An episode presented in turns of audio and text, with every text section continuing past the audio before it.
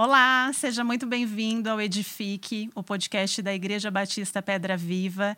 Eu sou Adriana Polizel e estou muito feliz de estar aqui mais uma vez com vocês.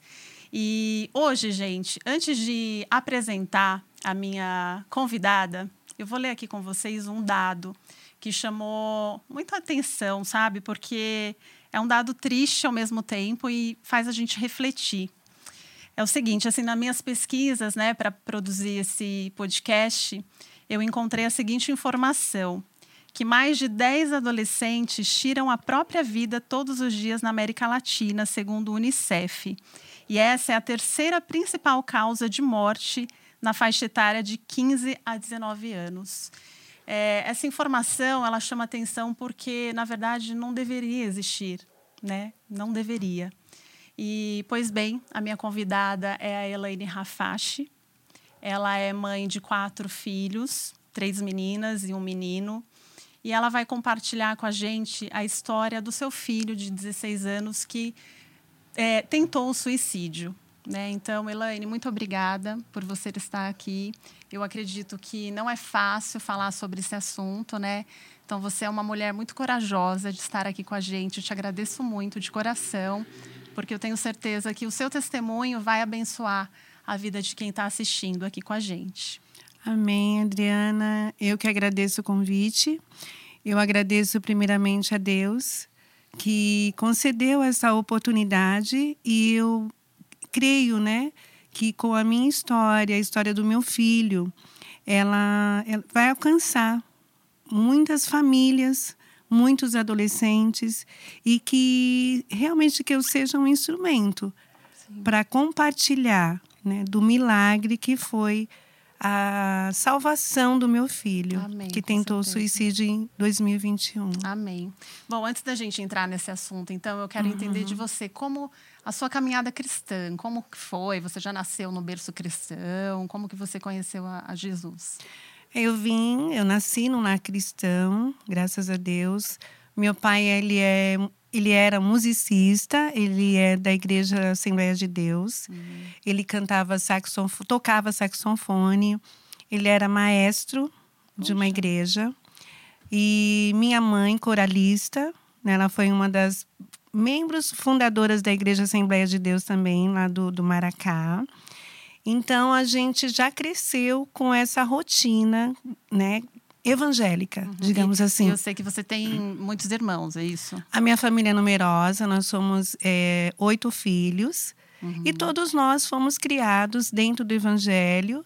Né? E eu lembro muito da influência da minha mãe, da, dessa influência de fé, uma, aquela uhum. mãe de oração, aquela mãe que sempre ressaltou que o, o, primordial na nossa vida é ter Deus né, como centro da nossa vida então, desde pequeno, ela já ensinou para gente uhum. a fidelidade e o amor de Deus nas nossas vidas, né? Tá. Então, eu cresci no lar cristão. Você cresceu, então, nesse ambiente, Nesse né? ambiente. Tá.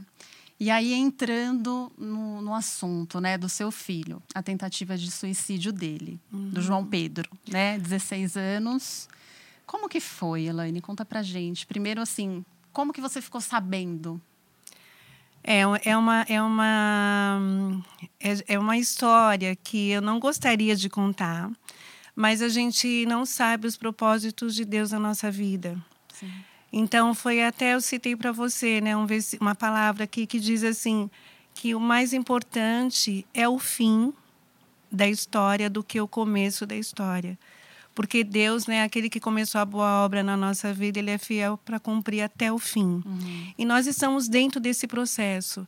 Então, assim, meu filho era um adolescente considerado dentro do padrão, né, normal. Uhum. Eu creio que a pandemia, porque aconteceu foi em final de, de, de 2021. Tá.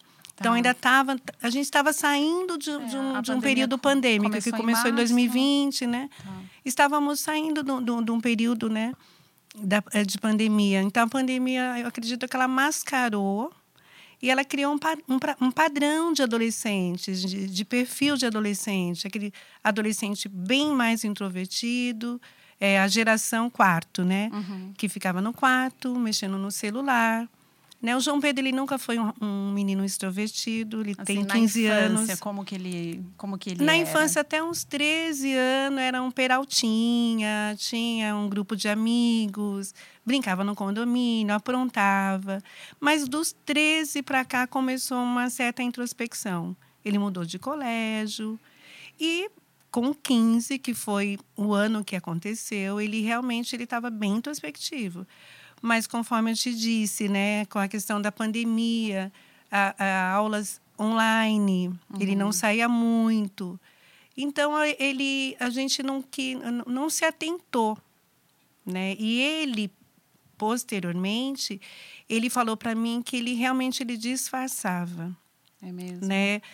Aí até eu- faço Porque assim, vocês chegaram a perguntar, então, por que que você, por você que que, fez a- isso? que ocorreu? E o que que ele falou? Ele falou que a vida dele era sem graça, né? Então assim, para um, uma mãe ouvir de um menino de 15 anos que a vida é sem graça, então a gente queria entender. Então o que o que seria ter graça, né? Uhum. Mas voltando, a- a- Voltando. ao episódio do do, do, Do acontecido. da- do acontecido. As aulas retornaram presenciais.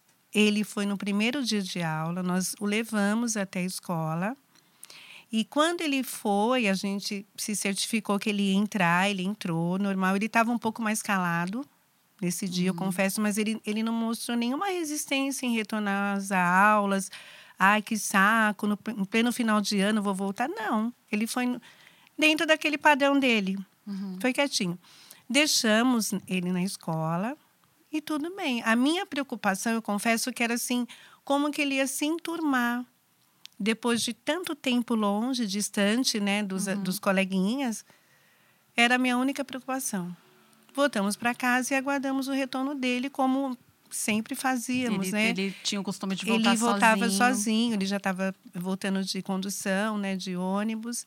Só que para nossa triste, assim, é, é, como eu posso dizer, né, é, confirmou o fato porque o, quando ele, ele não retornava, como ele começou a demorar muito o retorno, e eu já comecei a, a sentir que algo estava estranho. Mas aí né? você tá- tentou ligar para ele. Ele, infelizmente, ele estava sem celular, Puxa. que estava sem chip. Hum, Aí, quando deu um horário limite, que a gente considerou limite, que ele já deveria ter voltado, né? Que já estava caracterizando que realmente algo tinha ele acontecido. costumava chegar em casa que horas? Por né? volta das, das sete horas, sete e meia da noite? da noite, porque E ele aí saía às seis era e meia, já eram umas oito e vinte, oito e meia. Né? E a escola é próxima, Uhum. relativamente próxima de casa. Eu pedi para o meu esposo, você precisa ir até lá, ver o que aconteceu.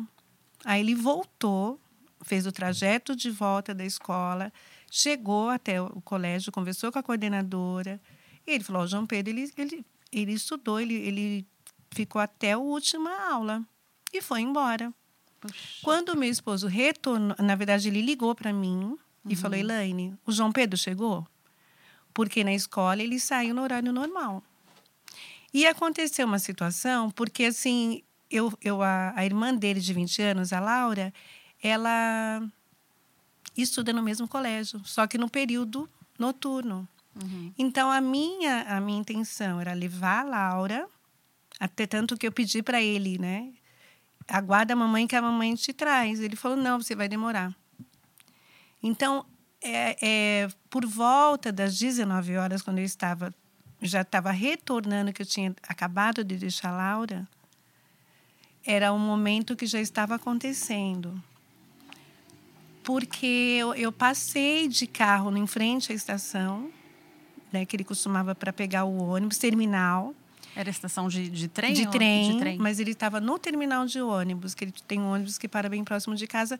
E eu até me dirigi o olhar para dentro do, do terminal e eu acabei vendo um, um adolescente até bem parecido com ele. Chamei, mas era um lugar que não poderia ficar muito tempo parado. Ele não se, ele não se manifestou, mas não era ele. E eu olhei no relógio, era por volta das 19 horas, e voltei para casa. E quando a gente, quando realmente ele, meu marido retornou, falou que ele não, que ele tinha ido e ele já tinha saído no horário normal de aula, aí o desespero se configurou. Uhum, sim. Porque eu não sabia o que fazer, a gente não sabia onde procurar, a gente não sabia com quem falar, a gente não sabia mais nada. Meu Deus. E quando foi por volta das 22 horas já, Puxa, sem notícias nenhuma, Umas, umas três horas. umas então. três, é, é, e o telefone toca, o telefone fixo, se identificando como sendo do Hospital das Clínicas e falando. Nossa, imagina o seu coração. É, aí é, é- é da casa dos responsáveis do João Pedro? Eu falei, sim, é a mãe dele. Então, ele sofreu um acidente e ele está aqui. Ele foi trazido para cá. Uhum. Aí eu, eu realmente não sabia, não conseguia mais ouvir mais nada. Só perguntei se ele estava vivo. E ela falou assim: nós não passamos informações Meu Deus, falaram assim. só presencial. Favor trazer, pa- eu vim com, com os responsáveis, enfim. Uhum. Aí eu, eu tive como se fosse um apagão mental, porque eu não lembro, eu não, eu só lembro da hora que meu cunhado chegou, colocou a gente no carro, e eu lembro da hora que a gente estava no número 255 do Hospital das Clínicas, que é um portão da emergência. caminho, você- Na- eu não consigo lembrar. De tão O- nervosa que você É, tá. os profissionais falam, né, que é um, até uma proteção do cérebro, Uhum. do, do nosso emocional, né? Então, quando nós chegamos lá, que nós fomos até é, barrados, né, porque também voltando era uma- um momento de pandemia, não podia entrar mais de dois, essas, Uhum, essas coisas. mas eu sim, falei, mas sim. ele tem pai e mãe, nós precisamos entrar juntos, né? Uhum. E eu confesso que aquele momento, realmente, quando a gente. e Nós entramos, fomos recebidos por uma médica muito atenciosa. E ela falou: o seu filho sofreu um grave acidente. Com morte iminente, ele tá. Meu Deus. E aí eu entrei em desespero, ela pediu calma, eu queria saber o que aconteceu, eu queria vê-lo Uhum. desesperadamente. Ela pediu para eu ter calma, porque se eu. é, do, do jeito como eu estava, ela não ia permitir. E ela falou, eu falei, ela falou assim, ele teve um acidente. E eu falei de moto, que eu achei que ele tinha, tivesse sido atropelado. Sim. Aí ela falou, não, ele foi atropelado por um trem. Aí eu falei, como assim? Atropelado por um Sim, trem? Porque ele não pega trem. Uhum. Aí eu falei, mas ele entrou e a porta fechou, ele caiu para trás na plataforma. Olha, a informação que nós temos é que ele foi atropelado por um trem. E ele vai passar por uma cirurgia de emergência. Uhum.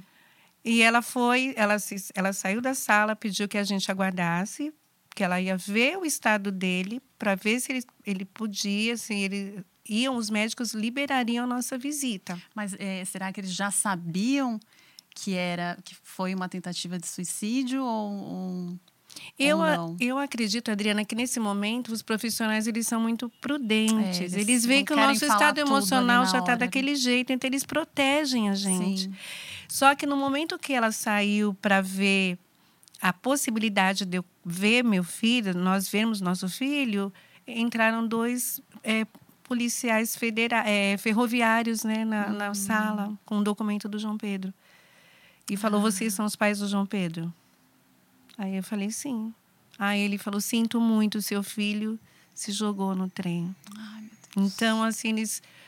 Aí eu acabei Olha, perdendo. até- Eu, é, eu acabei perdendo um pouquinho o sentido, desmaiei na hora, acordei com a médica batendo, pedindo para eu respira, respira, mãe, respira, respira. E quando eu consegui me acalmar um pouco, ainda assim, eu, a gente assim parecia um- uma eternidade esse momento de ver o nosso filho. Eu imagino. Aí eu lembro que nesse momento também veio uma enfermeira, ela trouxe os pertences dele. Uhum. Foi uma- uma- um momento muito chocante, Sim. porque ela te- trouxe um, estava dentro de, um, de um- uma embalagem, um saco, a mochila, um tênis, né? Uhum. E a gente foi finalmente ver nosso filho. E é, é, foi um- uma cena mais triste da minha vida. Eu imagino. Que né? para mim, nosso filho já não estava mais aqui. Eles Uhum. tinham deixado apenas a gente vê-lo para se despedir. Uhum. Ele estava já entubado, ele estava bem machucado. Ele, isso é, foi antes da cirurgia. Foi. Antes da cirurgia. E aí ele teve que fazer cirurgia do que? Ele fez a uma ele quebrou o fermo, né, da perna direita. Ele teve, ele não teve, ele teve um traumatismo craniano encefálico, mas ele não perdeu massa é, cerebral, mas ele teve que fazer uma incisão no cérebro porque o cérebro dele começou a inchar. Então eles precisavam tirar a pressão do cérebro dele. Então ele já foi entubado no local do acidente lá na estação quando ele foi resgatado, né? E ele chegou no hospital das clínicas praticamente na, naquela escala que eles falam da escala. Eles têm o nome dessa escala que é o Glaucio, eu não me lembro agora. Ele estava no grau mínimo de né? chance de vida. De chances de vida. Então lá já ele já foi entubado, né? E o atendimento lá também foi muito rápido. E também a, o transporte dele, né, para para o melhor o hospital. hospital. que foi o Hospital das Clínicas, né, foi e a mão de Deus Sim. em primeiro lugar foi que que mantiveram meu filho vivo. Então quando eu cheguei naquela naquela naquele ah, na sala, né, antes pré-cirúrgica que ele estava lá totalmente consciente, entubado, machucado. Eu perguntei para ele por que, que, ele havia feito aquilo. Eu falei que Jesus o amava uhum. muito, a família dele também, uhum. e que a gente estava esperando ele voltar. E ele teve alguma reação? No momento que eu falei para ele, Jesus te ama, eu percebi uma movimentação no olhar, nos olhos dele, uhum. né? Meio que piscou, sabe? Eu creio que ele ouviu. Uhum. Aí os médicos pediram para a gente se retirar, que ele ia passar imediatamente, é, ou levariam para o centro cirúrgico. Aí nós falamos que nós iríamos aguardar, eles pediram não, que nós poderíamos voltar para casa, que eles Meu entrariam Deus. em contato com Como a gente. Assim, gente? Na verdade, depois eu entendi, porque ele passou a noite inteira no centro cirúrgico. É mesmo, foi uma cirurgia então de horas. É, porque ele teve algum tra... ele teve um trauma no baço, no, no pulmão. É, ele precisou de alguns catéteres para fazer a drenagem, uhum. né? Fez a do, da, do fêmur, fez a incisão no cérebro. Meu Deus. E eu me recordo, a gente não dormiu, lógico, mas no primeiro momento do dia, né, bem cedinho, eu liguei. Ele ainda estava no centro cirúrgico e por volta das 10 horas ele foi para a UTI. Uhum. Então, quando a gente recebeu a notícia que ele estava na UTI, eu falei: glória a Deus, glória a Deus. gratidão, ele está vivo. Tá vivo. E dali, no dia 5 de novembro, começou a nossa jornada dentro do Hospital das Clínicas. Ele ficou internado quanto tempo? Ele ficou internado 89 dias no Hospital das Clínicas e 59 dias numa clínica de reabilitação. Ao hum. todo foram 100, 108 dias de internação. Meu né, Deus. Que a gente conviveu com ele no ambiente hospitalar. Uhum. No primeiro mês, assim, ele não fala, ele não falava, ele não interagia, ele não andava. Ele ficava sedado esse tempo. É, ele ficou sedado. É, ele não, ele não respirava sem ajuda do, do aparelho, uhum. né? Ele foi se libertar da, da, do aparelho dia 5 de dezembro, um mês depois, que ele fez a traqueostomia. Aí ele foi para a enfermaria e ele, ele não interagia. E você podia ficar lá junto o tempo todo? O tempo todo. Porque era momento de pandemia, né? Era, era difícil, né? Uhum. Ficar naquele ambiente né? hospitalar. É, ele foi permitida né, a nossa presença porque ele é menor. Ah, tá. né? Então, é, é, a gente não pode deixar um menor, né, nem um idoso sim, acima de, de 60 anos sozinho. Então, e eu, eu não eu não, me, eu não me vejo hoje assim longe dele no momento que ele estava lá. Sim porque não tem como a gente não ficar né, com o nosso filho no estado que ele com estava. Certeza. E aí muitas coisas né, foram acontecendo ao longo desses dias. E como eu te falei, assim, nós não conhecemos o propósito de Deus. Eu lembro que teve um momento que eu perguntei, porque eu nunca questionei a Deus o porquê. Uhum. De, do, né, do, do que de ter acontecido o que aconteceu. Mas eu falava com Deus assim, Senhor, se eu serei nessa né, nossa família, se essa situação vai ser um, um se Deus tem um propósito, né, para honrar o teu nome, para que muitas vidas sejam alcançadas, né, muitos uhum. jovens, né, então me capacita. Uhum. E eu mais uma vez assim eu, eu, eu eu entreguei totalmente a minha confiança e a minha fé nas mãos de Deus.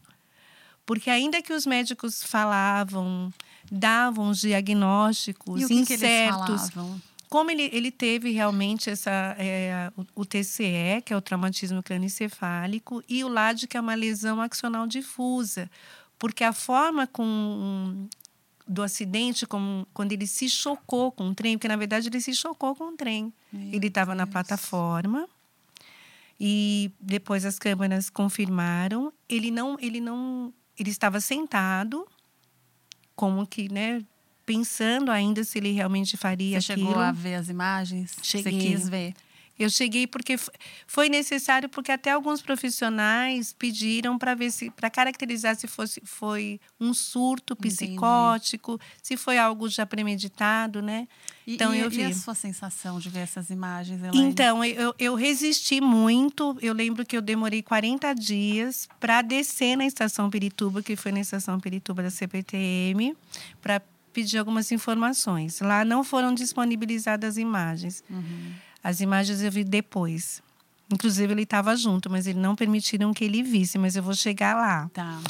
Então, assim, voltando, né, da que a gente que eu estava no, no, no, hospital pedindo para Deus força, né? E os médicos, então, ele como a LAD, que é a lesão axonal difusa, é, como a pancada foi muito forte na, na área do, da, da, do crânio, uhum ele é o cérebro, a massa, né, é, encefálica, ela, ela balança, ela chacoalha.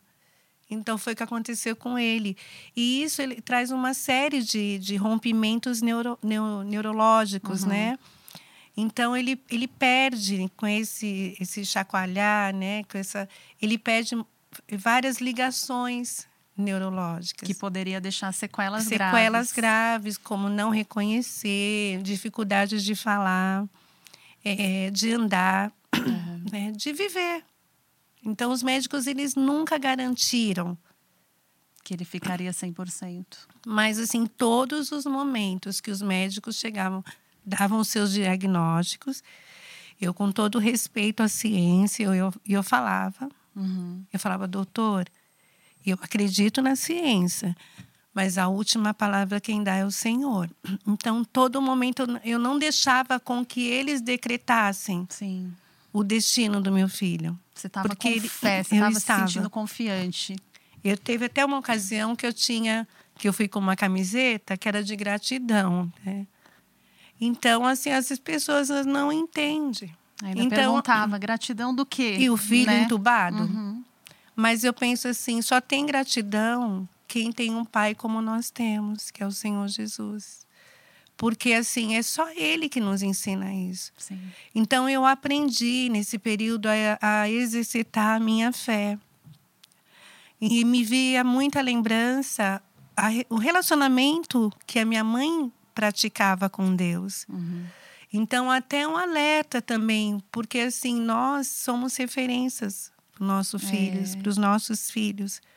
Então, ela, com o exemplo dela, ela, ela me ensinou a exercitar a fé. E isso te fortaleceu no momento mais difícil que eu da mais sua precisava. Vida. E como que vocês estavam é, espiritualmente quando isso aconteceu? A família, sua família toda vai à igreja? Vocês estavam indo à igreja? Você estava tendo, estava em comunhão com Deus ou você estava um pouco distante, né? Porque você falou que você foi criada, mas aí você casou, teve filhos, você se manteve é, na igreja, saiu, como que foi isso? É, eu me mantive um período fora. Porém, dos três anos para cá, de 2019 para cá, eu, eu estava bem, né, eu frequentava muito né, a igreja da Lapa, estava bem forte, digamos assim, porque eu havia acabado de perder minha mãe. Uhum. Então foi um momento de, de que eu me, me, me, me, acolhi mesmo nos braços do pai, né? Que eu fiquei muito mal com a perda da minha mãe. Então eu, eu estava num processo de restauração mesmo com Deus. Então uhum. eu estava, porque se eu, eu penso que se eu não tivesse esse, esse, essa reconciliação com Deus, vivendo essa vida com Deus, eu não sei se eu suportaria. Uhum. Né? Então, é, Deus me preparou durante três anos. Olha só. Né? Porque a minha mãe foi embora. E com um sofrimento também, né? Com o um sofrimento. Então eu falei, Deus, né, tava, aparentemente estava tudo bem uhum. na nossa vida, na nossa família. Meu esposo me acompanha regularmente. Eu sou mais assídua. Uhum. Então, assim, isso fortaleceu muito, me fortaleceu muito a passar pelo que eu passei, da forma como eu passei. Sim. Né? E Deus colocava, né? colocou muita gente no meu caminho. Eu lembro numa situação que ele estava no hospital e o médico veio, ele precisava fazer uma cirurgia, que era uma cirurgia importante, que era retirada da, da ele precisava se libertar, né, se desmamar, que eles chamam, né, uhum. né, da respiração mecânica e ele ia fazer a tracostomia. Uhum. E já tinha sido agendada três vezes. E eles agendaram para um dia seguinte, era próximo até foi em dezembro. E ele, o médico chegou para mim perguntando como que eu estava, como que o João estava, tudo, né, naquelas visitas que eles fazem diariamente. E ele, eu falei, ah, eu tô feliz porque amanhã ele vai fazer cirurgia. Aí ele falou, ah, Elaine, eu sinto em dizer, mas ele não vai fazer. Foi adiada novamente. Uhum. Aí, ele, aí eu falei para ele, eu falei assim, olha, doutor Rodrigo, eu sei que essa cirurgia vai acontecer, porque Deus já marcou a data. Então, uhum. não importa para mim a data que vai acontecer. Até ele falou: Nossa, eu achei que você fosse ficar nervosa, porque é natural de todos os pais, mas eu falei. Então, assim, eu não me reconhecia. Uhum. Adriana. É, você falando assim, né? Hoje você é. fala com tanta firmeza, Verdade. tanta tranquilidade, né? Que é só Deus. É a paz que excede todo o entendimento. Você viveu na pele. Eu comecei mesmo. a viver a palavra, né? Porque não tem aquela. Antes eu conhecia de ouvir falar, agora de contigo estar. É. Né? Então, assim, nada como uma situação que mexe mesmo com a tua emoção, com a tua dor, uhum. para você realmente se firmar de você, você realmente, não, eu vivi o amor de Deus, eu vivo o amor de Deus desde o dia 4 de novembro de 2021. Uhum. Então, assim, e, e isso foi realmente contagiando a família, os amigos às vezes ligavam para mim amigas, né, chorando, porque né, elas então às vezes eu, eu que acabava confortando. Porque elas falaram: "Nossa, mas Deus não podia fazer isso com você, você é uma ótima". Eu não não é isso. Deus não é injusto. Uhum. E não e tu, a vontade dele é perfeita. Sim. E eu não sou a única e nem você é a última. Uhum. E nós ficamos numa UTI durante 30 dias de mães com diversas. Ele ficou na UTI infantil. Situações aqui que, se eu contar, a gente vai chorar a noite inteira. É. Então, a gente não pode se sentir vítima. Sim, sim. A gente tem que entender o porquê que Deus está permitindo. O para quê, o né? para quê. Para quê? Uhum. O que, que eu posso fazer? Para engrandecer o nome do Senhor com essa experiência que eu tive, uhum. que eu tô ainda está passando, como eu falei para vocês, estamos passando por um processo, a fase crítica, eu acredito que passou mesmo. Uhum. Então foram 89 dias dentro daquele hospital, vivendo experiências assim que só me fortaleceram, né, como uma mãe, né, como uma filha, né, a uhum. filha do pai, então, hoje, eu, eu, eu agradecia todo momento. Eu agradecia pelo convênio que nós. É, pelas pequenas conquistas. Pelo, as né? conquistas, pelos médicos que Deus colocava. Ele fez. Ele foi atendido pelos melhores médicos uhum. ali de dentro, as equipes, a dedicação, como ele era. Ele, a circunstância também do que aconteceu, o acidente, parece que eles, eles, eles abraçam né, lá dentro o problema dele também e o nosso também, da mãe. Porque ninguém entendia. Uhum. Né? Que ele é um menino saudável, um menino então, bonito. Então, até ia te perguntar, assim... Eu acho que, com certeza, né? Vocês se questionaram. Meu Deus, será foi a gente? Será que a gente fez alguma coisa? Onde errei? Foi culpa minha? Vocês perguntaram para ele o porquê que ele fez uhum. isso? Vocês viram algum tipo de sinal? Como que foi isso? Então, culpa os pais sempre se, é, têm essa parcela, a gente se sente culpado. Uhum. Porque muitas vezes, quando ele estava, né, voltando ao cenário lá da, da, da, pandemia, do isolamento dele. E eu questionava por que, que ele ficava tantas horas no celular. E teve uma situação que a minha filha casou, né, um pouco antes dele de acontecer o que aconteceu e ele ficou no quarto sozinho né com a minha filha cedeu o quarto para ele. Então ele fica ele começou a passar mais horas isolado. E você trabalhava durante não eu não. estava em casa. Então eu chegava batia na porta João desce. Por que que você está tanto tempo aí? Só que eu, eu, eu era um pouco limitada. Eu poderia pegar aquele celular e ver o conteúdo. Você não controlava muito não. então o tempo que ficava no... me incomodava né, o período que ele ficava, mas eu não me certificava. Ele falava que estava vendo nas redes sociais, mas o que ele estava vendo? Uhum. Aí mais um alerta para os pais. Sim, tem se falado tanto, né, dos filhos do quarto, né? Geração principalmente, filho dos quatro, é, principalmente do nessa idade que é tão complicado. Eles se enfiam dentro do quarto e ficam lá e os pais não sabem o que estão tá, que estão vendo, o que estão pensando. E, né? aí, então, e não tem essa questão invasão da privacidade. Não tem, pais não têm. Ele precisa se certificar. Uhum, Porque muitas vezes a gente tem medo do que acontece lá fora, mas às vezes o perigo está dentro Com de certeza. casa, está dentro do quarto é dele, verdade. na palma da mão. E a gente deixa passar. Uhum. Então, de repente, é, se eu tivesse sido mais incisiva, não, deixa eu ver, deixa eu ver realmente qual o conteúdo que você está vendo. O que está te prendendo por tantas horas? E tinha alguma coisa que depois você chegou a, descobrir? Depois que ele, ele começou a voltar, porque ele passou um período muito assim. Ele, parece que ele não ele estava desconectado. É. Quando ele começou, até ele, ele não conseguia verbalizar nada. Uhum. Mas quando ele conseguiu, ele fez a cirurgia da tráqueo, que ele voltou a, a falar com a, o auxílio da traqueostomia, ele tampava. Algumas coisas ele começou a falar. Isso daí foi, foi depois que ele, teve, que ele saiu do Hospital das Clínicas, uns três meses depois do acidente.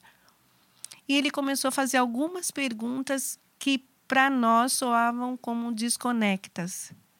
Se ele tinha passado pelo portal. Nossa. É. E aí eu fui buscar na internet alguma coisa pelas, pelas palavras que ele Falava. soltava. Era um jogo, alguma coisa Na assim? verdade, existe sim uma ideologia né, que eu, que eu penso que é maligna mesmo, que ela incentiva o, o jovem, o adolescente, a ir para uma vida melhor. Só que para ele ir para essa vida melhor, ele precisa sair dessa vida. Meu Deus, é, gente. Que é pra, e passaria por esse portal hum. com a promessa mentirosa de uma vida melhor. Meu Deus. Então ele, depois que a gente conversou, que ele foi para casa, que a gente começou devagar, conversando, perguntando, ele fez terapia, ele tem acompanhamento, tem acompanhamento né, psicológico, psicológico, neuropsicológico. Então ele teve esses momentos de que, que realmente ele estava envolvido uhum. com essa falsa é, é, ideologia. Mas isso é, é um, é um que, que é isso? Na verdade, é um grupo mesmo, é um grupo, é um grupo de, de, da internet. Uhum.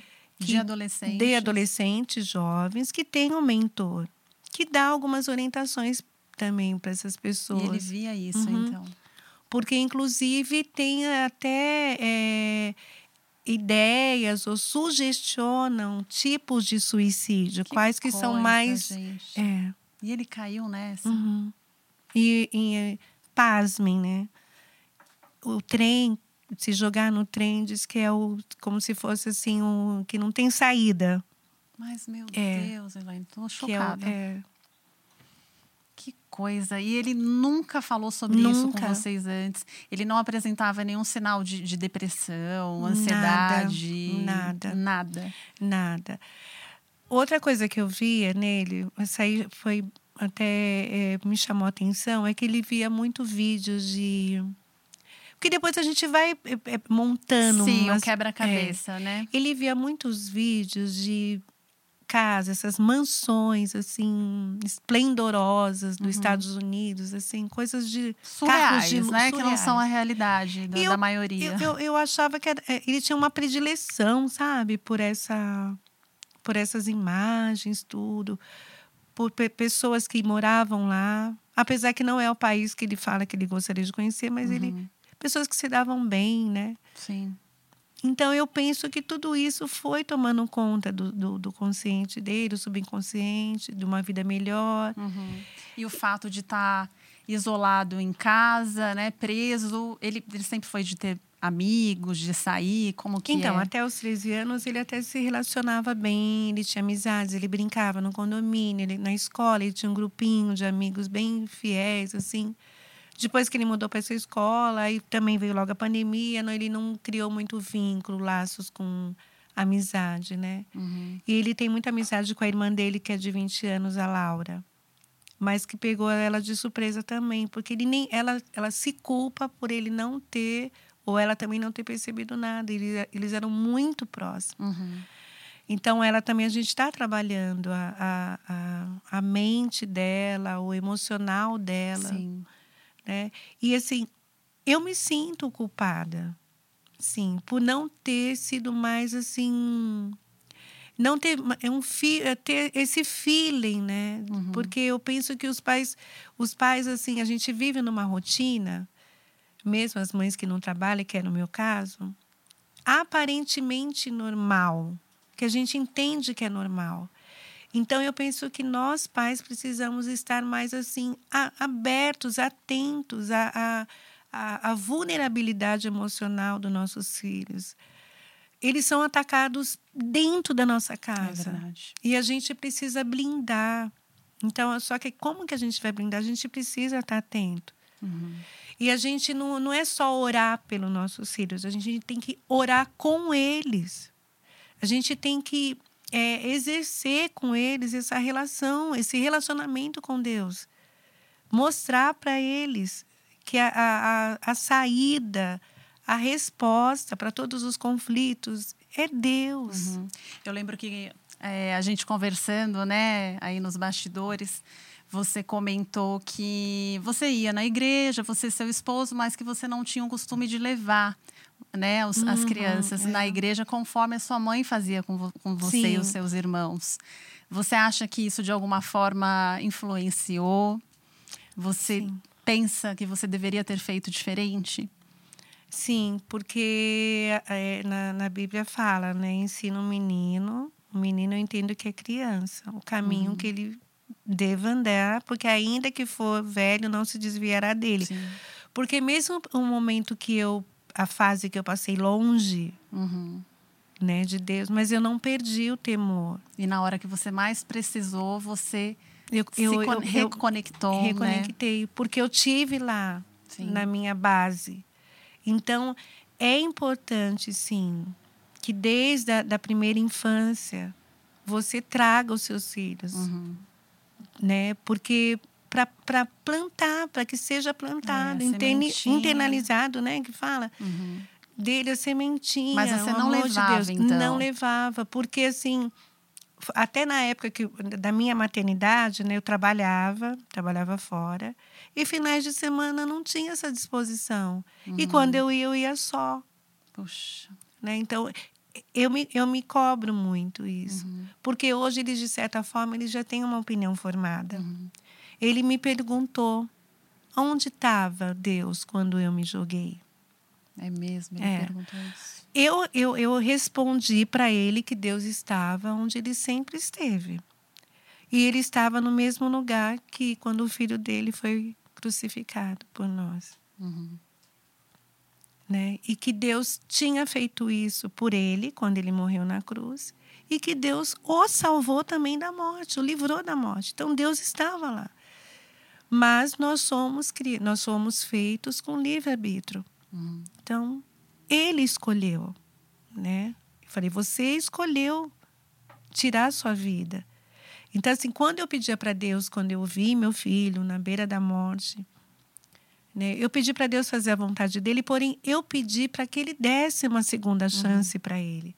Eu não queria que ele partisse daquela forma Sim. E perdesse a salvação da vida dele. Uhum. Né? Então, o que eu falo com João Pedro hoje é que ele, Deus o ama de uma maneira tão grande, tão espetacular, que ele quis tirar a vida dele, mas Deus não permitiu. É, é a segunda chance mesmo. É a né? segunda chance. Eu falei, você quer amor maior que esse? E ele tem esse entendimento, Elaine? Ele tem, porque recentemente nós participamos de um congresso da família. E foi muito maravilhoso porque a palavra foi do filho pródigo, né? Mas o pastor ele deixou bem é, é, é, assim, ele evidenciou também que tem pais, pais pródigos também, né? Que precisam voltar. Uhum. Mas teve um momento de, de, foi um momento muito bonito assim que ele sentiu realmente que a palavra era para ele, né? Que é o filho que tinha tudo, né? Nós somos de uma família, uma família modesta, tudo, mas dentro do que a gente pode dar, ele tinha. Uhum. E ele não, mas para ele não era o bastante, mas é porque para ele faltou o amor de Deus mesmo É. dentro da vida dele, Mas né? você acha que hoje, então, ele, ele já está mais consciente? Ele está mais consciente, ele fala que ele não vai fazer mais, Ele se arrepende? ele se arrepende e ele pede, ah, ele ainda pede perdão pelo que ele fez, desculpas. Para vocês? É, inclusive na, na ocasião desse culto, ele pediu muitas desculpas para gente, porque o pastor pediu, né? Falou que naquele, naquele, naquele culto realmente tinha uma família que precisava se perdoar. Uhum. Os pais pedirem desculpa para um filho e o filho pedir desculpa para os pais. E a gente se identificou muito. E houve um concerto muito maravilhoso aquele, naquele congresso da família. Uhum. Então eu penso que hoje nós erramos também. Os pais, né? É, eu penso- precisam. É, eu Pedir penso até em perdão. você com o seu esposo, né? Se um foi culpando o outro, né? Nessa hora vira um bololô, né? É um culpando o outro e, e é é motivo até de briga, né? Eu É, acredito. O que aconteceu lá, lá em casa foi meu marido ele é bem introspectivo e ele ele realmente ele, ele se sentiu muito culpado, né? E ele ele ele internalizou essa culpa porque ele é, ele é o único filho homem, né? Então ele não ele sentia essa distância do Uhum. João Pedro que o João Pedro não eles não tinham conversavam muito diálogo, não não então. tinha mas assim mudou a história mudou Sim, hoje, completamente hoje é diferente. Hoje, como, como que tá hoje? Hoje eu vejo muitas cenas de abraços, de resgate mesmo, Uhum. de eh, reconhecimento. Eu vejo muito meu esposo conversando com ele. Então, eh, houve um quebrantar. Uhum. Né? Foi, um, foi um divisor de águas. Então, a- tem a, a minha família antes do acidente e depois do acidente. Sim, foi uma segunda chance para todo Foi mundo. uma né? segunda chance para todo mundo, um recomeço para todo mundo. É, hoje a gente está vivendo um, é uma nova fase, porque o, o tratamento, o que aconteceu com ele, o tratamento dele não é de imediato. A, a reabilitação dele é longa. É, É um ele, ele não está com a vida normal hoje, então. Ele não está Ele com a não, não pode ir à escola, ou ele, ele tem ido à escola. Ele está limitado ainda, É. porque ele, ele, ele teve uma paralis- paralisação do lado direito, né? ele é destro, então ele tem uma dificuldade ainda motora na escrita. E o andar, ele anda sem auxílio, né? ele não, tá, não anda com muleta, nem com andador. Mas ele ainda tem um. um- um- um- não tem ainda um equilíbrio Uhum. né? E como o episódio aconteceu no ambiente escolar, Ah, esco- foi uma, um- algo que realmente chocou a escola, os colegas de, de sala. Então ele Uhum. pensa que ele não está ainda estruturado emocionalmente para Mas e se voltar a ele trocasse de escola, fosse para uma outra escola, novos colegas, isso não instigaria ele? Ele ainda, ele não ainda, ele não está ainda Ele não- seguro. Entendi. porque a, a- eu- até o- o- a situação dele hoje de caminhar, eu penso que ele fica constrangido, questão de bullying, essas coisas, sim. tudo. Então, ele não está ainda preparado para viver ainda com as limitações. Ele vai melhorar? Sim. Uhum. Mas ele faz fisioterapia diariamente. Então, assim, só que é um processo que ainda demanda um É, tempo. Demanda paciência. Demanda né? paciência e ele acreditar Uhum. também. Ele, ele aceitar que é uma, uma, uma situação transitória, Uhum. né? Que ele, ele, vai, ele vai ficar curado, Sim. né? sim. De, de corpo, é, o emocional Uhum. e principalmente a alma. Ele faz algum acompanhamento psicológico? Ele faz, ele também. faz avaliação neuropsicológica de seis em seis meses, ele precisa fazer, É. porque para ver se o QI dele né, já está próximo do que antes do acidente, Uhum. mas a parte cognitiva dele não foi afetada, né? Que isso é um, é um milagre, É um milagre, também, né? Porque, pelo traumatismo que ele teve, Que pela lesão coisa. que ele teve. Então, assim, o João Pedro é um milagre. Porque eu ouvi isso de um médico. Uhum. Um médico falou para mim: o João Pedro é um milagre. Então, quando você vê né, a ciência se render ao poder de Deus, então assim É é, é. então assim é, tudo foi um propósito ali dentro Sim. daquele hospital, né? Então eu louvo a Deus pelo pelo que nós passamos e como nós passamos Uhum. por ali. Até hoje tem é, enfermeiras que me ligam, mandam mensagem para gente. Uhum. Né? Eu lembro também de uma situação que a gente eu estava louvando no, no, no quarto, né? Que tinha um, uma, um smart TV lá no quarto e eu colocava louvores para ele também, né? E estava cantando até um louvor da Aline Barros, né? A honra, a glória e o poder do rei. E entrou um enfermeiro naquele momento. E ele foi tocado por aquele louvor. Olha. E ele falou: Esse hino me toca muito. Aí eu falei assim: é o amor de Deus, né? Uhum. É Ele que nos toca, né? Então, tivemos momentos assim, é, sabe, que não dá para explicar. É. Em meio a tanta espera, expectativa, né? E, Medo, né? E medo, insegurança. Chegaram a falar mesmo que ele não vai andar. Puxa. Ele não vai andar, mãe. E eu já tinha a minha resposta pronta. A última palavra é do Senhor Jesus. Sim, sim. Né? Então, assim, foram, foi uma prova de fé. Cada dia era uma prova de fé. Uhum.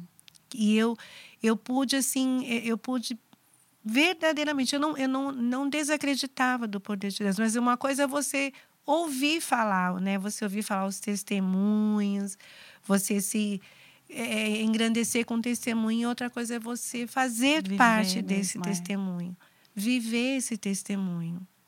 Né? Então, assim, hoje o que me traz aqui, que nem, pode estar chovendo, pode estar.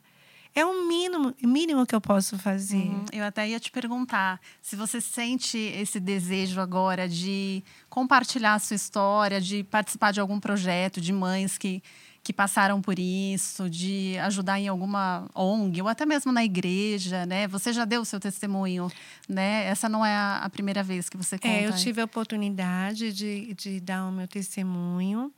É, no ano seguinte, né, seis, sete meses depois, que foi no mês das mães. Uhum. E quando ele. E foi, um, foi muito bonito, foi, foi algo assim divino, porque pensa, né, num, num, num auditório repleto de mães. Eu, né? eu vou até pedir para os meninos aqui da produção colocarem a foto.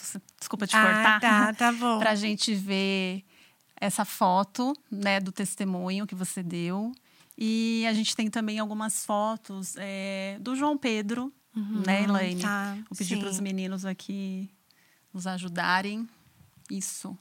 Essa foto Essa foi. foto- Essa foto foi na semana do acidente. Uhum. Eu, eu penso até que foi no, no quinto dia do acidente, foi na primeira semana dele na UTI. Ele estava bem machucado, ele estava entubado, Uhum. estava totalmente inconsciente, né? Porque ele estava em coma aí.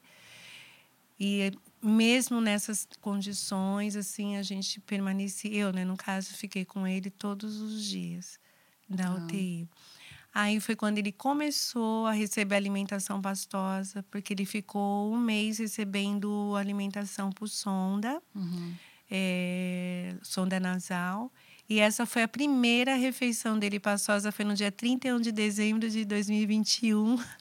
Olha, você É, lembra foi. da data eu, eu, eu dando a papinha dele. E ele já estava falando? Não, aí? ainda Nada. não.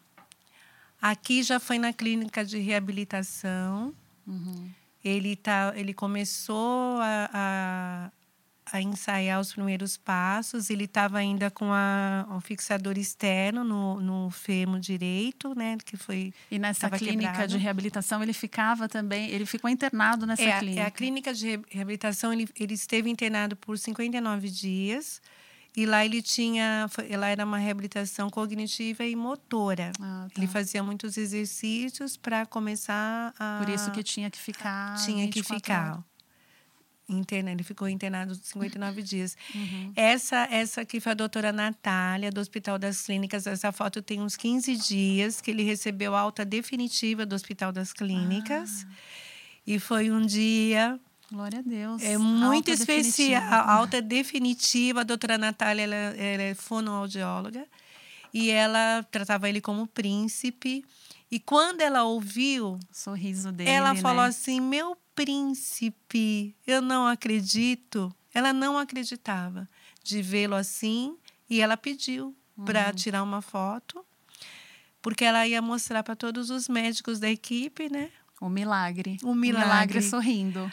Aqui é o João Pedro com vida nova, uhum. né? Voltando a fazer o que a gente sempre fez em família, né? É, foi para a praia. Aqui também interagindo com os primos, participando uhum. dos eventos da família. Esse momento, Adriana, é um momento assim marcante do nosso da nossa trajetória, que foi o, o dia da gratidão. Foi uma, o, o primeiro testemunho com o João Pedro presente, toda a minha família, né, para a honra e glória do Senhor Jesus, que nós fomos assim é, realmente testemunhar do milagre que foi o João Pedro e que é o João Pedro, né? E que foi muito tocante porque foi um, um, um, foi véspera de Dia das Mães. Então. Então pensa assim no auditório assim repleto de mães. Nossa. E, ninguém chorou, né? É, repleto de mães e o meu milagre né, Sim, presente. maior presente. E ele também ele, ele, teve a oportunidade dele, ele pegou o microfone e foi dado a é ele a mesmo, oportunidade, ele falou. porque ele disse que ele ia agradecer. Nossa. E ele pegou o microfone e ele falou muito obrigada pelas orações. Gente, que coisa Então linda. assim, para aquele para aquele diagnóstico, né, lá atrás que ele não ia falar, ele falou não só falou, como agradeceu. Então, assim, o nosso Deus é perfeito. Ele é grandioso.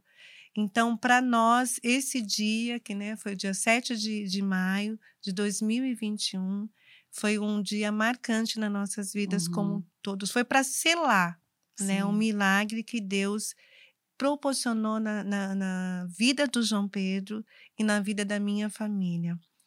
Então, assim, é, foi um dia da gratidão, uhum. né? Então, eu penso que não importa né, o que Deus fez, como fez, o que importa é que Ele é fiel, né? Que aquele uhum. que começou a boa obra é fiel para cumprir, né? Sim. E hoje nós vivemos essa promessa. Então, esse dia é um dia, assim, especial na nossa vida, né? Amém. E para a gente finalizar, Elaine, o é, que, que você poderia dizer a uma mãe, a um pai, né? Os pais que estão passando por uma situação como essa, né? Talvez não de tentativa de suicídio, mas de, de distanciamento, de, de ruptura, uhum. né? Daquele adolescente, aquele filho no quarto. O que, que você poderia compartilhar com a gente?